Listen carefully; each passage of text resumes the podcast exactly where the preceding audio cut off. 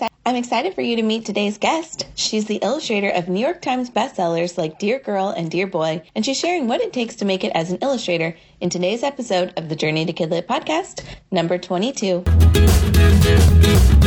Welcome to the Journey to Kidlit podcast. I'm your host, Brooke Van Sickle, and each week on the show, we'll discuss what it takes to write, publish, and market your kids' book. Let's get started.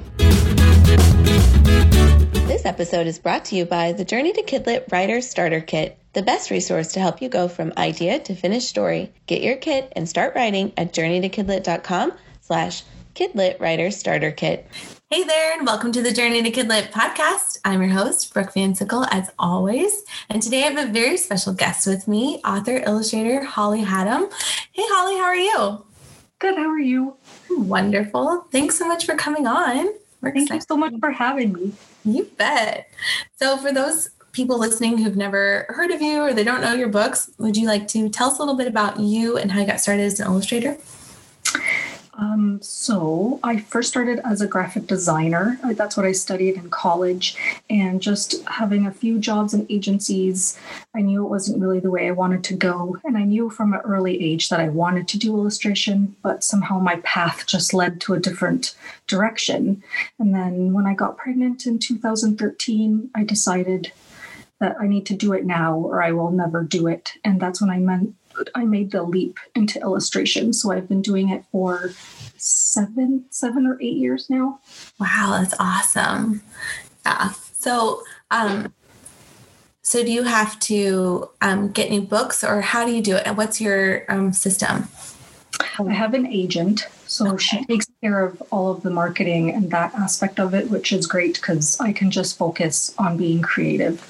That is really awesome. Yeah, you're mm-hmm. very yeah. So how how do you get an agent as an illustrator? Um, you can just Google. Uh, there's everything that's available on Google. Just Google agencies, go to their website, check them out, check out what kind of artists they represent. And if you think you fit in there, go ahead and reach out to them. Make sure you have a portfolio ready to show them with a big body of your work. Um, I was lucky enough that my agent happened to find me and she reached out first. Um, that can happen and it has happened. So either way.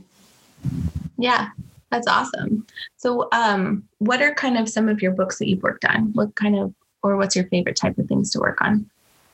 I do picture books and I've done chapter books. Picture books are my favorite. Um, just, I don't know, because I can, it's just I love super cutesy and whimsical, and I can go all out in my style with the picture books.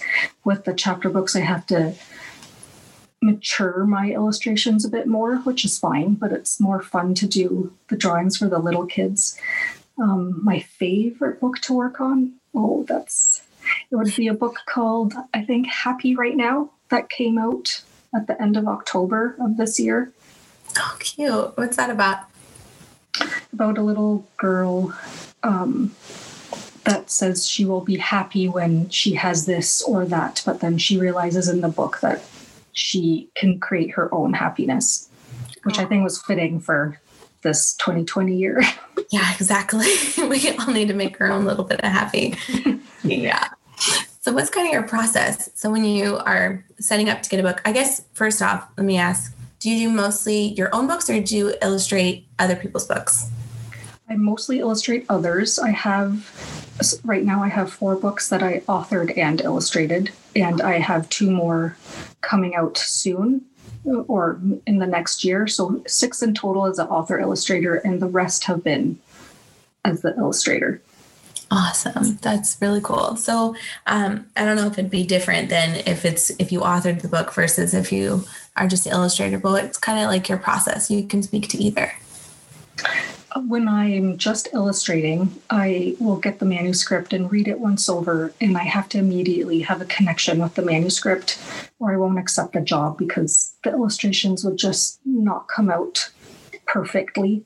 Um, and then if it's a book that I've written, usually it's sparked with a character that I would have just randomly drawn, and then I realize that character needs a little story. So I do the writing and illustrating at the same time because being the illustrator, I can envision things as I'm writing. So I feel that's helpful in the process. Yeah. How About how long does it take you to illustrate a book? It depends on which book. Some books are more complex than others.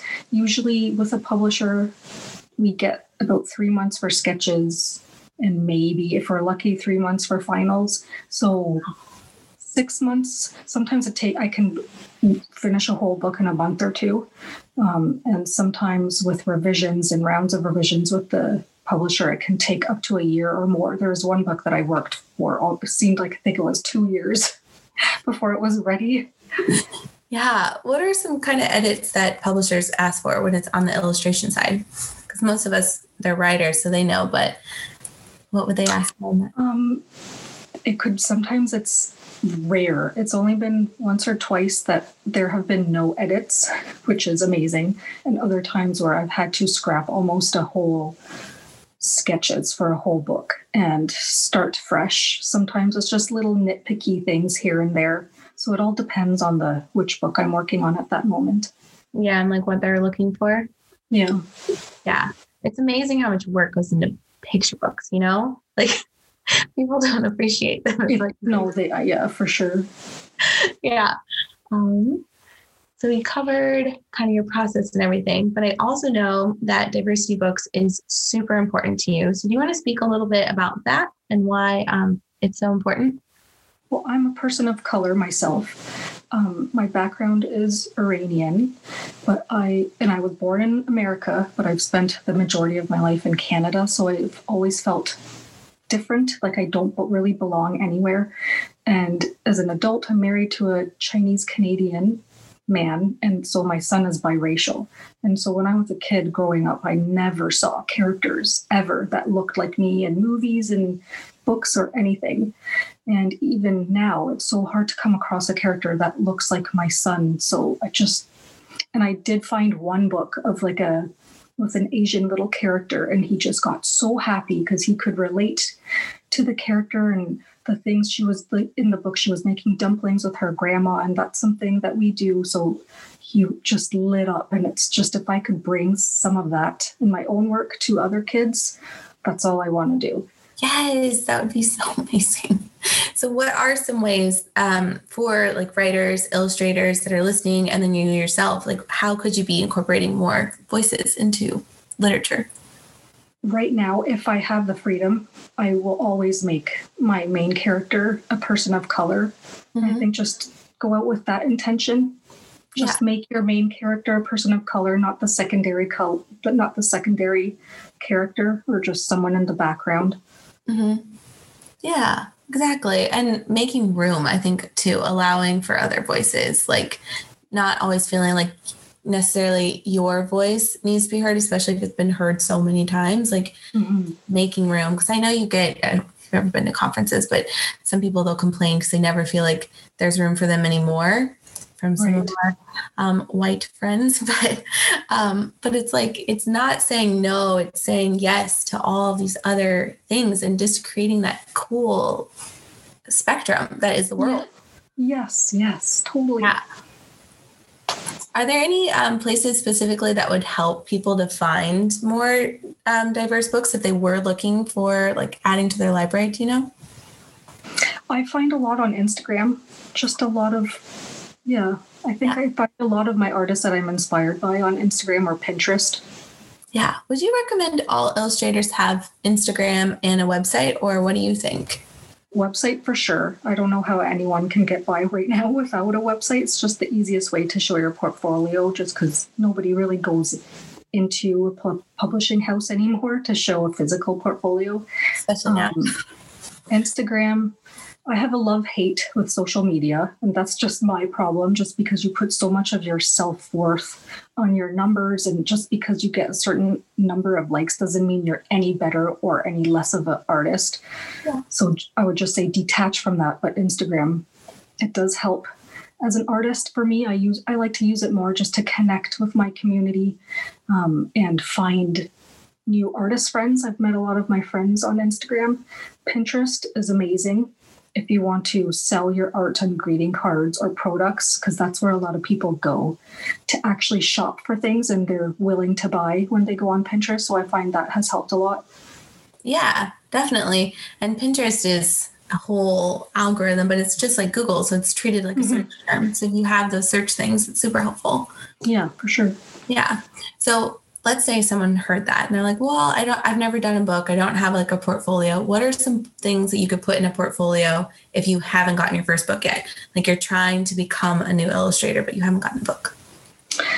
Include um, different variations and poses of people. Make sure you have adults and kids shown. Make sure you have animals, backgrounds, nature, buildings, settings. Um, yeah, just a diverse. Make sure you have everything to show that you can illustrate a wide array of things. Oh, yeah, that's so smart. So, is there anything that you're working on right now that kind of has you fired up or excited? I mean, you have those two books coming out, right? So, are you building them or are they done? I have the ones that I'm writing. No, they're not done. I think they'll come out. I'm just starting the sketches for those, but I have um, Dear Teacher that I'm working on now, and that's part of a popular series where two of the books were on the New York Times. Hi. So that's the fourth book in the series I'm excited about. And then there's another book called Cranky Right Now, which is the sequel to Happy Right Now. So those are the two ones I'm excited about. Yeah. Sounds so fun. I'm sure Cranky is um, interesting to draw. yeah. Yes. Because who hasn't been cranky this year, honestly? Right, exactly. At least for a little bit, right? Even if you're trying to be happy. So, if there are any of the illustrators listening, what's your biggest piece of advice you could give them and why? To not compare yourself to another illustrator. Um, and it takes time to hone your style. It took me years to get to where I am. And be inspired by other artists and illustrators. Just don't copy their work and don't compare yourself to them. Um, and just draw every day and draw what you love because when you draw what you love you can it shines through on the page yeah oh that's so that's great advice i love that um, so lastly if anyone's interested about you and your books and they want to know about happy and where they can get it where should they go everything's on amazon or barnes and noble for the canadian listeners there's at indigo and you can always see me on Instagram at Holly Hatam Illustration. Perfect. Awesome. Well, we'll link to that too on the podcast tab. But thank awesome. you, Holly. Thanks for hanging thank out. This was great. Thank you. Awesome. Thanks so much to Holly Hatam for joining me today and sharing her publishing journey with us. Hopefully, her interview was inspirational for any of you aspiring illustrators listening. And if you'd like to learn more about Holly and her books, visit the podcast tab under episode 22 to get all of the links. That about does it for today's episode of the Journey to Kidlit podcast. Thanks so much for joining me today. If you have a thought about today's episode or a suggestion for future ones, send me an email or reach out to me via Twitter. And if you liked what you heard today, be sure to leave a review, and while you're there, subscribe to be notified of new episodes. Until next time, happy writing!